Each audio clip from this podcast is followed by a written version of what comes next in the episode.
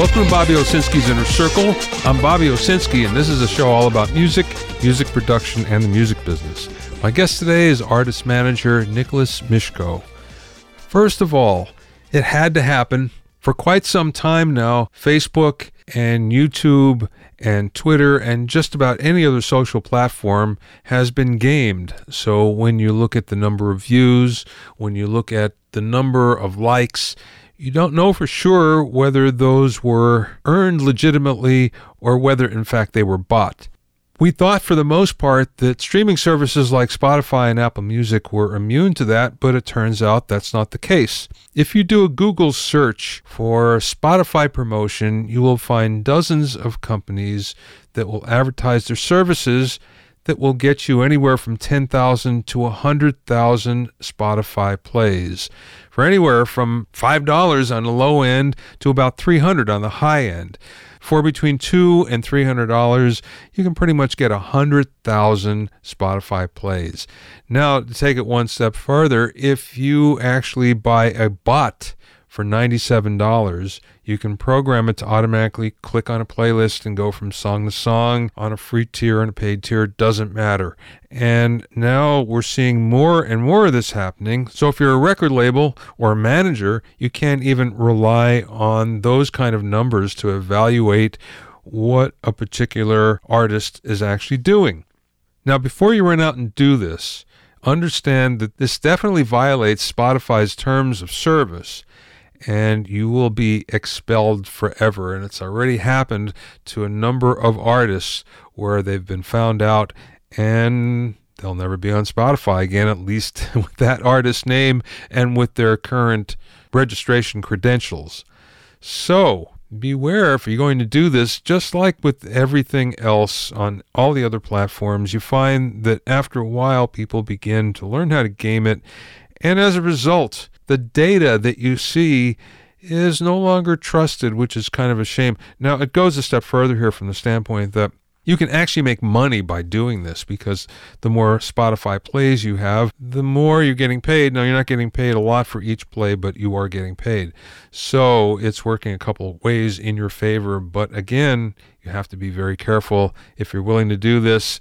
Still comes down to the old fashioned way. If you earn your plays and your streams and your views, it's going to be better for everybody in the long run, especially you.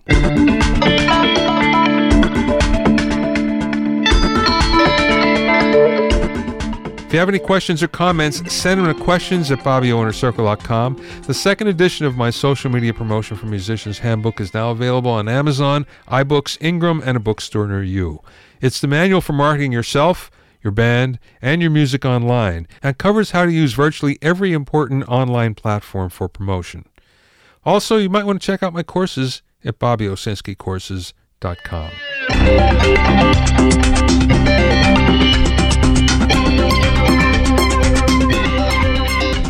Now, I think we're all under the impression that music helps you concentrate. It never worked for me personally. Whenever I listen to music, it captures my entire attention and I just can't do anything else. So, generally speaking, if I have to do something creative like write, I never have music on in the background.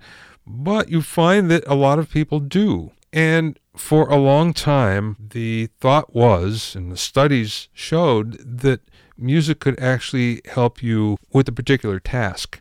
This was actually called the Mozart effect, and it was discovered in the 1990s. And it was based more on spatial tasks where the efficiency increased immediately after listening to Mozart. So for a while there, everybody thought, well, let's listen to Mozart and we'll get really smart. well, it turns out that further studies, and, and, some recent ones especially, found out that it wasn't really due to Mozart, to the type of music. The efficiency increase was due mostly to the type of mood you're in and the type of arousal. So now it's been renamed the mood and arousal effect. In fact, recent studies have found that you perform most tasks 40% poorer in the presence of music. And it doesn't matter whether you like the music or not, you're going to have much poorer performance. And guess what? Your performance is going to be even poorer if you're listening to music with lyrics. Now, there is one exception. If you're doing something that's really creative, sometimes that creativity can actually increase if you're listening to music that you like. But I think for the most part, the whole idea of listening to music to help you concentrate, to help you with a particular task, it's been found that that's not the case. So, as much as we'd all like our music to have a positive effect on all aspects of our listener's life, that's certainly not the case, at least when it comes to concentration. Nicholas Mishko is an artist manager who understands both modern artists and audiences. After a stint at ABKCO Music and Records in New York City, he watched deals for music by legacy artists like the Rolling Stones. That left Nicholas well armed for negotiating, recording, and publishing contracts for his artists. That's a skill that many young managers don't have today and one that makes his services so attractive. We spoke at length about management via phone from his office in Ohio. Tell me about your management company. Okay. Um, well, I've been managing bands full time for the last, uh, God, five years now. So 2012 was when I officially launched 10 and 8 Management. Um, before I, I, I, managed bands, I worked in New York City for a major label, ABKCO Music and Records, and I did the royalties and the licensing and publishing. I worked in those departments. And some of our clients were the Rolling Stones, The Who, Chubby Checker, Question Mark, and the Mysterians, a lot of old school cats, some, some early Bob Seger stuff. And um, yeah, I you know I I did that for five years, and you know it's you can only it's it's it, you know it's it's cool to see all those you know those classic rock artists and you know but it's it was it, you know it gets to be very repetitive and you know I took on one artist you know after five years of you know doing you know working at ABKCO and and then one artist turned into three and I was like I, I think I got something going on here and I you know I loved working more directly with the artists you know long story short, I launched my management company. Three artists and a laptop turned into now I've got three employees, an office, 16 clients, one overseas, and five years later, and I haven't looked back since. So that's kind of me in a nutshell. Are you just a management company, or are you a talent agency as well? Uh, just a straight straight management company. We, you know, we do book events, but we try to leave that towards the agents. You know, it's it's you know we, we have enough to worry about, and you have to have you have to be a special special. You know, God bless all the booking agents I work with, all the troubles that they put up with. Um, so we try to you know outsource that to them. But as far as you know, you know, we manage bands, we manage artists, we take care of their tours, we take care of you know, making sure that their copyrights are done, their, you know, their ASCAP, their BMI, all that stuff, you know, their day-to-day business is taken, their affairs are in order. So that's, that's what we do, you know, make sure that they get paid, make sure that, you know, the royalty statements come in, make sure the tours keep coming in, um, sponsorship deals, just, you know, all the day to day business stuff for the artists. We, we try to take all the weight off their shoulders so they can focus strictly on the music. Well, let's take a step back for a second Tell me how you got to ABKCO. Okay. Um.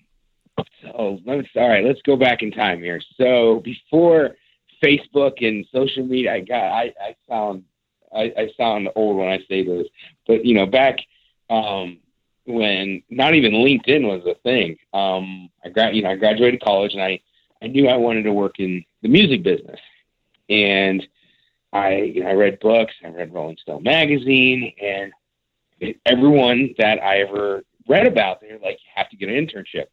So I applied and applied and applied. You know, I got my, my first internship at a little record label in New Jersey called Rock Ridge Music. They were doing, so this is before ABKCO, the summer before ABKCO. And, you know, I, I did it for a summer. I learned, you know, pretty much the ins and outs of how, what a label, little, you know, uh, a little independent label does. And, from there, I was like, I really want to stay in this business. And over 300 resumes later, I probably applied to every label, every major label, you name it, from Nashville to New York to California. And after a bunch of interviews, I, I got in with ABKCO. And, you know, I spent uh, four and a half ish years there. So that's an interesting label to be with just because of the legacy Oh yeah. And the fact that there's a lot of, um, for want of a better term, industrial knowledge there, especially on management, and because Allen Klein, of course, came from management. So I would imagine that would have been a really good place to start your career to learn about things on a major level. At the time when I started there, I, you know, I, you know, I did my research and you know you, but as the as the time progressed and I worked there longer and longer, um, you know, you, you you you learn the history and you find you know after you, know a few months of being there, you finally realize like all you you almost is like wow like the the all the history there. And then you know you're working at the company. His son runs the company now jody klein. The it, the company itself and the staff amazing people. Like they've told me that if there's ever a time i want my job back i can have it. I, I consider that company family. But you're absolutely right. And what's it's funny you know i'm i'm 32 and you know i deal with a lot of you know younger artists and a lot of you know people at ABKCO is a lot of old school music business, and I think you're absolutely right there to start my career there, my you know my my music business career there, and knowing how to do the royalties and you know how to dig deep and comb through the you know the the, the numbers and everything. It really helps me, and um, yeah, because when I say ABKCO to a lot of I get the older generation in music business. They they smile. Some smile, some smirk. You know, some under. You know, some know, some know the history. Some you know. Um, but yeah, it's, it's, it was a great company to work for, and I I still talk to a lot of my mentors still over there today. I recently read Allen Klein's biography, and it was fascinating because he was a very complex man just to have contact with that company on, on, the level that you did, the intimate level, I think is again one of those things that uh, you, you probably couldn't pay for in terms of knowledge of how to do things, uh, uh or at least the way it was done, old school wise, as you say. Yeah, and it's you know I think I I, I know what you're talking about with this, but I'm actually I have it right here in my office. I'm looking at it right now, and it's you know I when that came out I had to get it because it was like you know I worked in that company for so long and um you know it's it, it was surreal just be you know being able to you know I was God, what was it? I was like 22 years old and seeing a check for you know Mick Jagger or Keith Richards and just you know seeing all the um the royalty statements from the, the famous movies that their music was in. You know, Goodfellas. Um, trying to think from the other. You know, it was just it's surreal. So, but yeah, I I wouldn't trade that. I think um, I think it was a good company to start my business off and you know my my career off and learning um, the music business. Now that being said, as you said, it was very old school because it's an old school company with legacy clients. But you have what I would think would be very new school and modern because you almost have to be with younger clients. And the music yeah. business is done differently these days. So, how have you found that the dichotomy between the old school that you, you kind of knew with ABKCO and now what you have to do as a manager? I think as far as the the old school versus the new school, a lot of um, with the old school. Uh, lot, I guess more results, less talking, if that makes sense. Um, uh, a lot of you know, show me the money. Let's you know, let's let's make it happen. Um, I'm dealing on on that end versus the new school. I think you know, using the stuff I learned at ABKCO. Um, the very first thing for all for my clients, you know, being younger, newer artists, um, royalties first and foremost setting up their ASCAP, their BMI, getting their tour royalties, knowing how to audit a uh, you know a record label royalty statement. It's yeah, it, it's it's really benefited me because you know knowing how to do that. And I've even had other managers reach out to me. Oh, I've heard you know how to do this and that, and you know you know the royalty rates and the mechanicals and this, and you know how to get the money, and it's it's really benefited. Now, all that being said, that's all changed too because old school was getting it from mechanical royalties from sales and from radio airplay and from licensing and now everything is yeah. Is so different because now we're talking about digital royalties coming from streaming for the most part. Yeah. And, and, it's a completely different mindset. I know that there are people in, that are in the music business, have been in music business that I know for a long time. And this is accountants, these are managers, these yeah. are publishers that still can't get their arms around the current state of the art is there. So how do you approach that? As far as it's it's not easy. It's very difficult to stay on top of um, on everything. Like for example, when when I worked at ABKCO, like I remember seeing in you know you know being in meetings and you know discussing as far as you know chargebacks from brick and mortar stores and you know sending product off to you know to stores to be placed on the shelves and now that doesn't happen so much. Um, now everything's as what you said digital.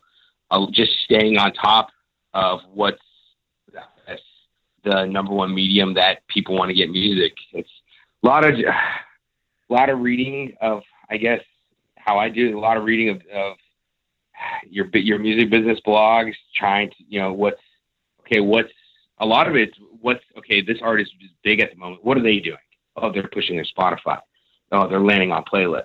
They're okay. They're they're doing this kind of promotion on Facebook. I think just kind of mimicking what's successful for other people and trying to use that to, you know, push my artists.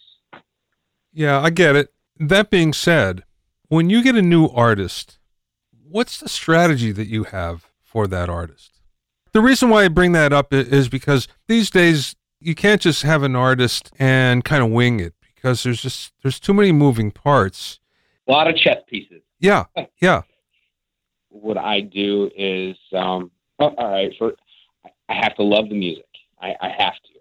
That's, I have to be a fan um, because at the end of the day, when I'm pitching it to, you know, a, a radio person or a label or an agent, I have to. I mean, it's it's it's almost almost like food. Like, hear me out. As far as you ever try like telling your friend about a dish that you really don't like, and they're they can kind of they can tell that like, why are you even telling me about if you tell them about your favorite food or something that you love, they're going to feel your enthusiasm. They're going to want to try it. Same thing goes with selling. Same thing goes with music. If you're a fan of the music, you can sell it, you can pitch it, and people will, you know, if you, oh, there's this hard rock band, they're up and coming, they're doing great things, and they're going to feel your enthusiasm, and they're going to want to check out the band. But so first things first, I have to be a fan of the music. So I found it. So let's say I find the band, I like their music. Okay, first thing, where are they at with their social media? Can they tour? That's a big thing. Can they? Um, do they have the means to tour? Um, what's their family life like? What's their personal life like? Would they be able to go out on the road for a month? Um, you know, get every. I call it building the foundation. You know, do they have a website? Do they have merchandise? Getting everything together. Okay, do they have demos? Do they have a new album? When was the last album released? Assessing everything, and then okay, are they going in the studio? When would we need that done? Then pitching that to the labels. Are they going to do an independent release? Just basically making the six to 12 month plan. Um, that's right out the gate half because it's, it's a lot of chess pieces, especially tours. Oh my goodness.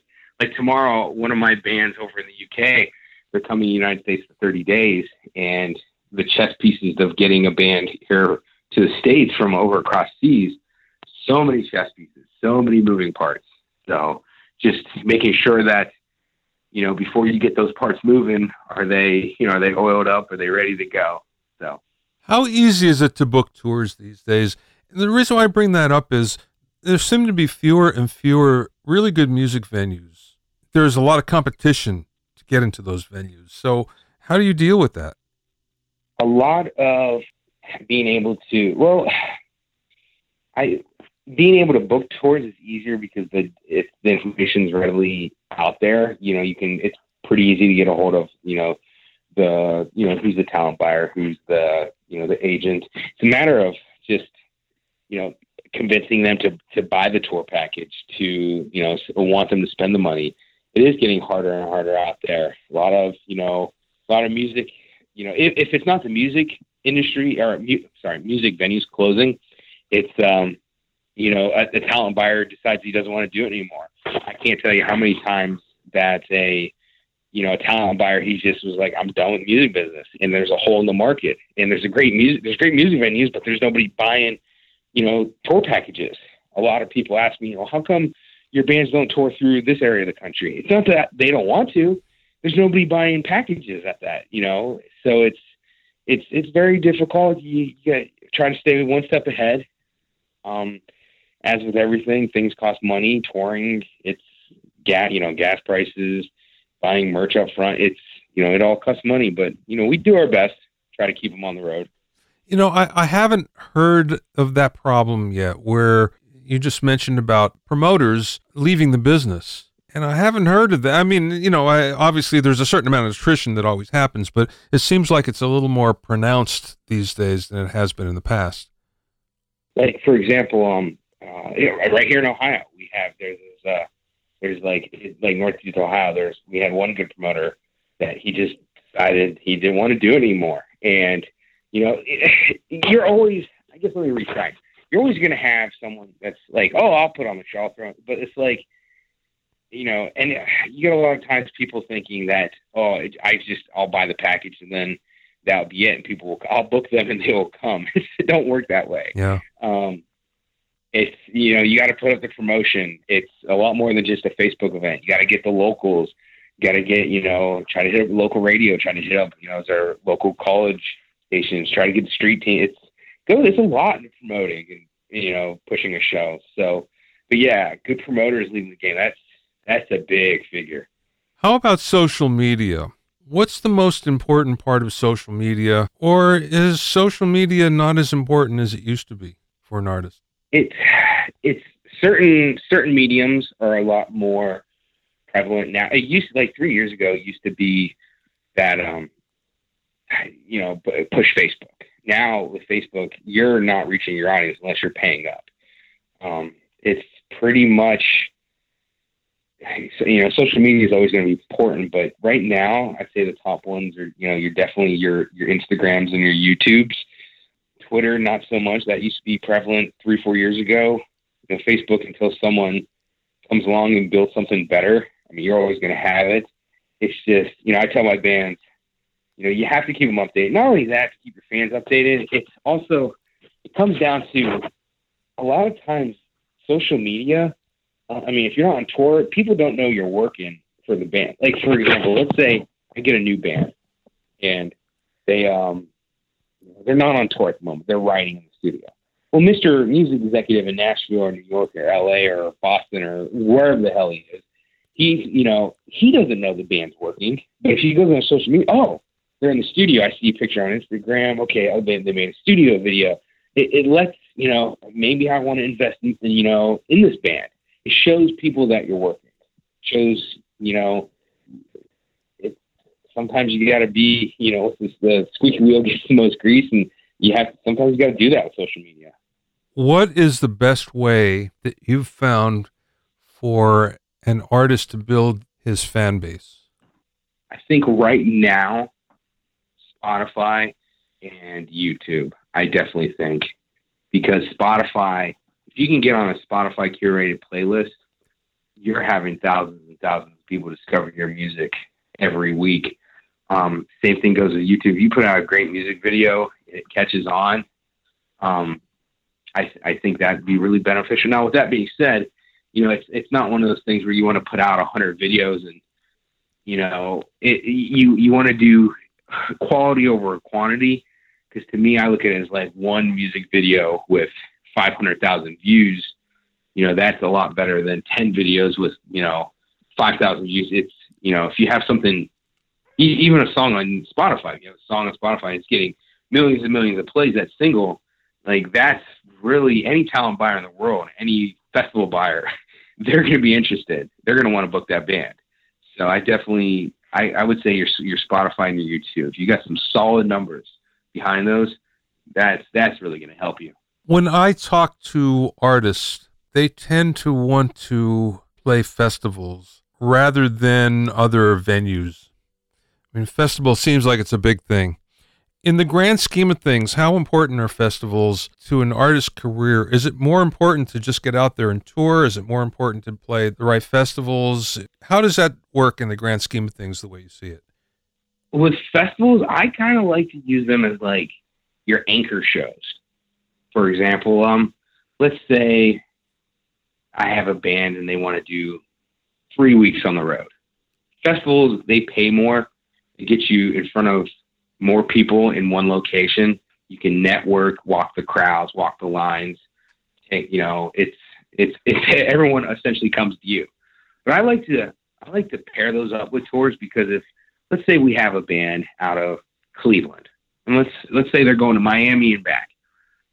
Um, not even three weeks, two weeks on the road. You know, they hit all the good markets all the way to Miami. They circle back, come back through Cleveland. But if they got like a festival down in Atlanta, that that Atlanta festival, you know, that can that can fund a majority of the tour. You know, because you're with you're going to get a lot more playing even college, college festivals like college shows. You know, they pay more, so I could see why bands want to uh, want to play them. With that being said, it's not the end all be all. Everybody wants to play festivals. Everybody wants to play in front of thousands of people. It's hard, just like everything in the music business. But I think pairing them well, you know, especially if you if you if you pitch to a talent buyer and you say, "Oh, we have a tour. This works out perfectly," and you know, even if you did like a like a road to festival X Y Z or whatever it is you're playing, you know, a, a tour to that, and you you know try to pair it up, it's you know that works. But um, yeah, they help. It's just a matter of you know touring right, touring smart. Um, touring does help, and you know labels want to see that. You know, agents want to see that. I think touring smart over touring you can get burned out. I've seen a lot of artists get burned out. You know, they don't see the you know the needle in their their career moving because you should always be trying to grow and you know move forward. But as far as you know touring goes, I don't think any band should just go out there and just tour blindly. I think they should look at it as like, you know, look at their spot. You, you, you can go back and you know see what markets you're hitting with your Spotify and your social media, and what what cities you have strong numbers in. Hit those hit those markets.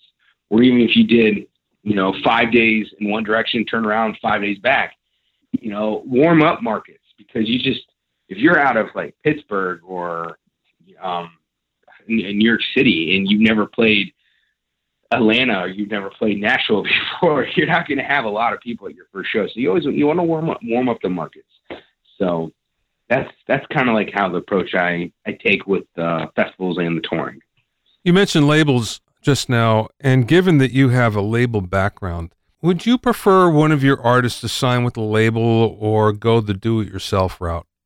It depends it really it, it depends on the deal and the situation. You have, I mean, look at you know, there's a lot of a lot of artists out there that you know they're they're doing really well on their own and they're moving a lot of units. Um, I think it's different with every with every artist, every scenario, and what they need for their career. Not to give you a basic answer, but uh, trying to, um, you know, if if an artist finds that they you know, don't need that team behind them and it's working, you know, it's whatever works for your artist. Um, I find that a good solid team behind every one of our artists works works really well. We've got a lot of great uh, labels. Um, you know, we work with a, a, handful of great labels, and you know they you know they pair artists up with publicists. You know, I get the agents, and you know, so you have management, label, publicists, all pushing the artist. Well, that being said, I've seen some artists that like you know like I said earlier, they're doing really well. They don't have a label. They have just an agent, publicist, and manager, and they're they're doing great.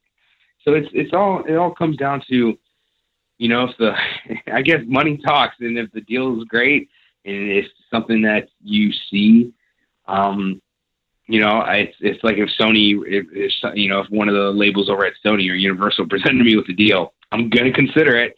You know, that's a major, you know, it's a major label. So it's I guess it, it depends on where the artist is at, what they need, and if the deal's good. Now, speaking of which, since you've been inside of a label, you're probably very astute at looking at label deals. You're aware of what's the standard and what isn't. And I would imagine that that makes you pretty good at negotiating a deal. It's it's helped. It's definitely helped.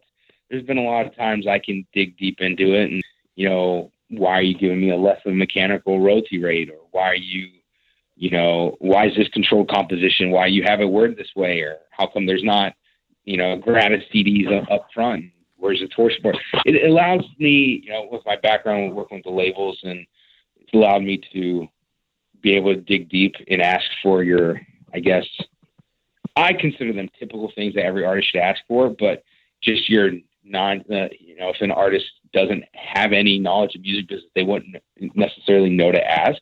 So it's definitely it's helped me. It's helped me a lot. So um, sometimes, you know, I don't like to pull those cards, you know, show them right at first in negotiations with the label because, you know, it's you know, it's the element of surprise. You know, it it all depends, like I said, on the deal, but it's it's definitely helped me. What's the hardest thing out of all the jobs you do? And I know there's a multitude of jobs that a manager has to do these days. What's the thing that you either find the hardest or you dislike the most? Um, well, I have something. Okay, so I would say the hardest thing in the music business is definitely getting the tours a lot of bands want the tour support. They want to open for the big bands. They want to, you know, they want to do the the huge theater tours. They want to, you know, they want to play in front of thousands of people.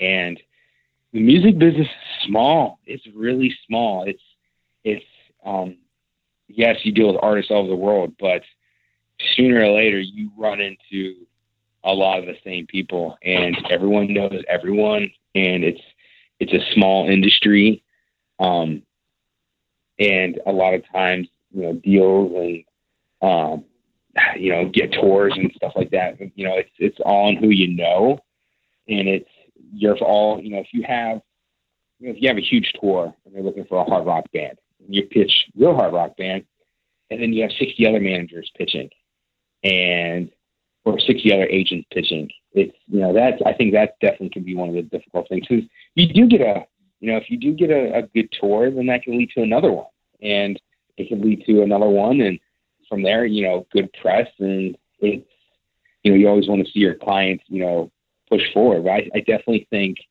that has got to be the, the most difficult thing out of the entire music business is getting the really good, solid tours for the artists. Now, that being said, to get on a big tour, isn't there a buy on? Yes and no.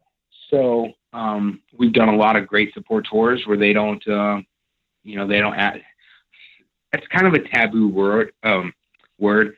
A lot of agents don't like to say buy on these days. They say, um, can you contribute marketing plans and or can, can you contribute what we can do with marketing?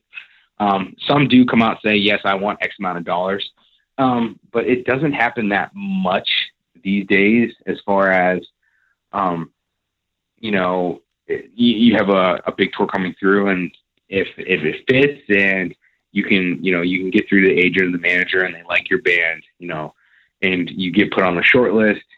A lot of times they're very upfront on what they need, whether it be marketing or you know sometimes people think oh that money's just going to go out of pocket. Sometimes it does. I'm, I'm going to be upfront and I'm going to be completely real with you. Sometimes it does, not all the time, but you know sometimes you know there's agents they definitely they use it for marketing. They you know they hire out a third party publicist, but it you know it, it doesn't happen all the time. Most um most agents are upfront, especially if there's money with, and you know it's. But as far as being able to contribute marketing dollars and stuff like that for tours, it, it definitely helps. It helps with everything. Um, so I guess if that answers your question. Yeah, yeah, it does. Yeah, definitely. What do you think is the very most important thing for an artist to have?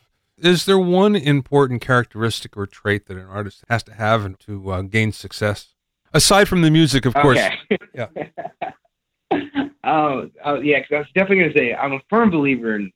At the end of the day, the music is what you know. It's that that's what sells everything. The artist is great, but you know they gotta have it. Gotta have an image. They gotta have you know the understanding, the know how kind of at least a, a little bit of the know how the music business, knowing that you know if you want to be in a band and you want to go on tour, that you're going to miss.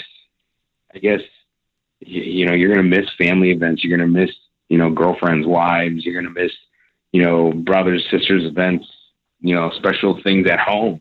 Just, I guess, for an artist to make it, just have that, you know, not be ignorant of what it takes to be in the music business. That it's that it's tough.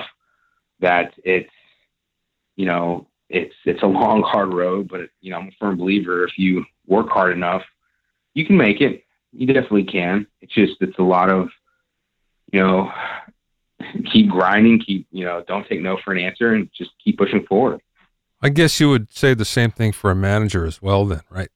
Oh yeah, you have to develop thick skin. Oh my goodness, I can't tell you how many times a day I get told no, and I just look at it as like. But to me, I look at it as like a, like a personal challenge because when someone tells me no, now I, I I have to sell you. Now I really because to me, I look at it as like no doesn't necessarily mean no for the client. It means come back in six months. Why why didn't this deal? Because there's been times sponsorship deal didn't work out, but six months down the road, I pitched it again, and the artist grew a little bit, and it worked out perfectly. Same thing with the label. You know, I, I, the label. I'm not, we're not really feeling the band, but you, you know, perseverance, you know, persistence and six to nine months down the road, you know, we, we pitched you this artist before, but they've grown. They they've grown their fan base. They got some new music. Could you check them out again? Oh wow, we could definitely see their maturity. So it's being able to just keep pushing forward and realize that you're going to be told no a lot. Things take time. Things you know things don't happen overnight. I mean, look even look. I mean, it, everything from interviews to deals, it, it, all takes time. I mean, it even took a few weeks for you and us to schedule, uh, you know, an interview. It's you know things take time in music business. A lot of artists, a lot, a lot of young artists, they they want something to happen. They want it right now, overnight. Doesn't happen. Does not happen. So you know, uh, Nick, you mentioned sponsors before. How important is sponsorship?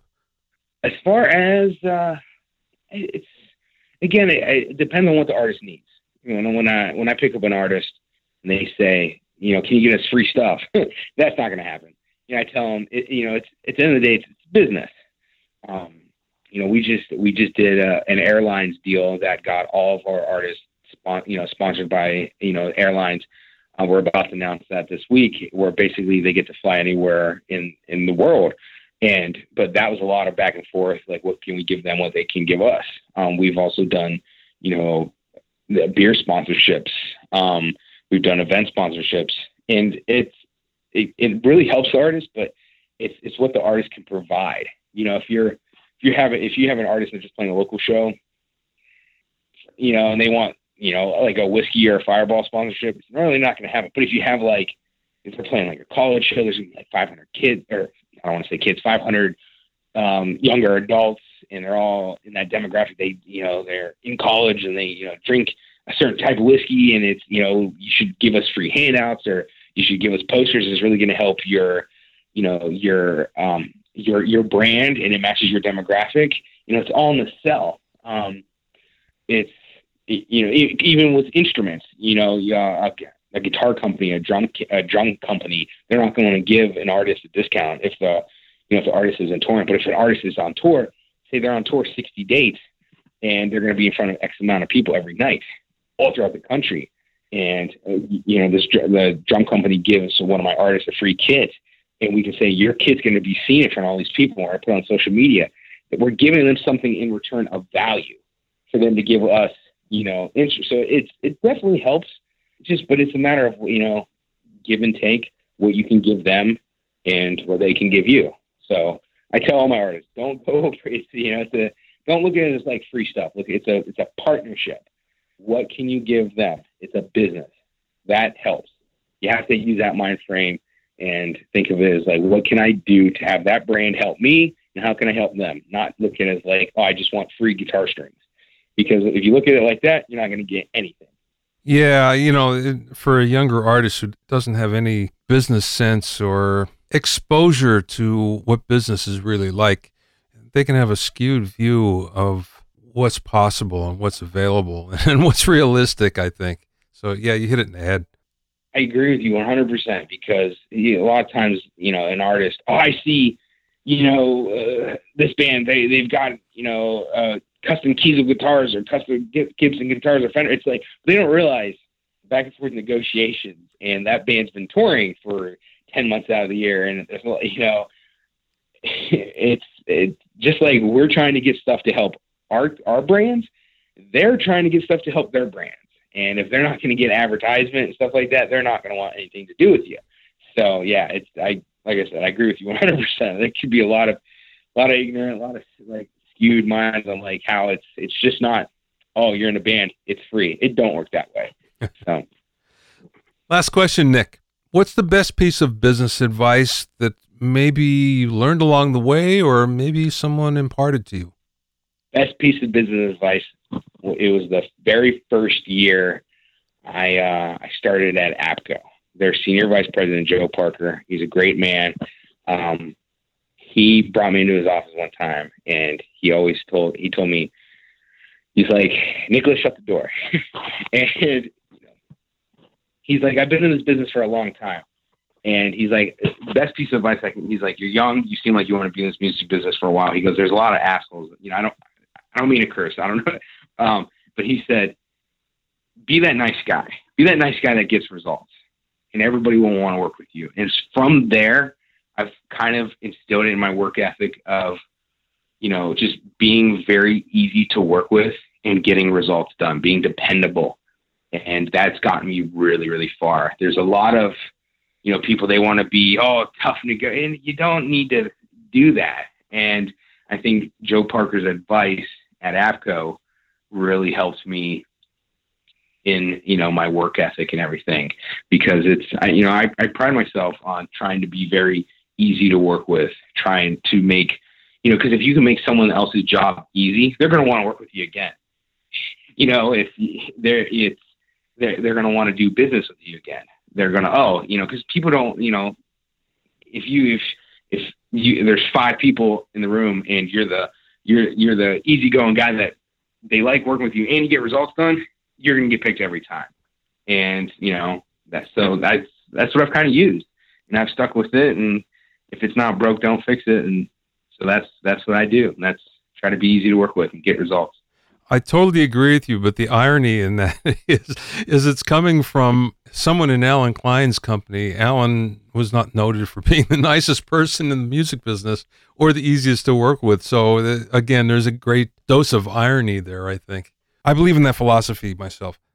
It's, it's been it's been crazy as far so this uh, so next year will be 10 years I've worked in the music business and going from the the tail end of the older generation in music business to the new, I guess, music industry 2.0 with all the social medias. It's it's very, um, because it's it's it's just as crazy because it's like my very first record label internship. I remember like I was 22 years old sending out hundreds and hundreds of packages to radio stations and calling people. I was 22 years old. I had a, a, a notebook full of, you know, record late or, record stores in Texas and Utah and you know radio stations. I'd have to call them personally. Now the in, internships are so, it's so different, but it's you know I'm only about to be 32, but it's it's still I guess it's it's to me it's really cool the change. But like I, I speak to you know college students that are only 10 years younger than me, and you know I tell them, oh, you don't know what it's like to send out a hundred posters to shows or have to call up newspapers and radio and, and, and not just make a Facebook event and call that marketing and promotion. Like really having to pick up the phone and get things done. And yeah, so it's it's it's been, you know, I hope to be in the music industry for, you know, the rest of my life.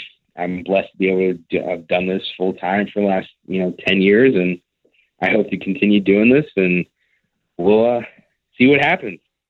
To find out more about Nicholas, go to 10and8management.com. That's the number 10 and the number 8 management. That's all one word, 10and8management.com. Thanks for listening and being in my inner circle. Remember, if you have any questions or comments, you can send them to questions at BobbyOInnerCircle.com.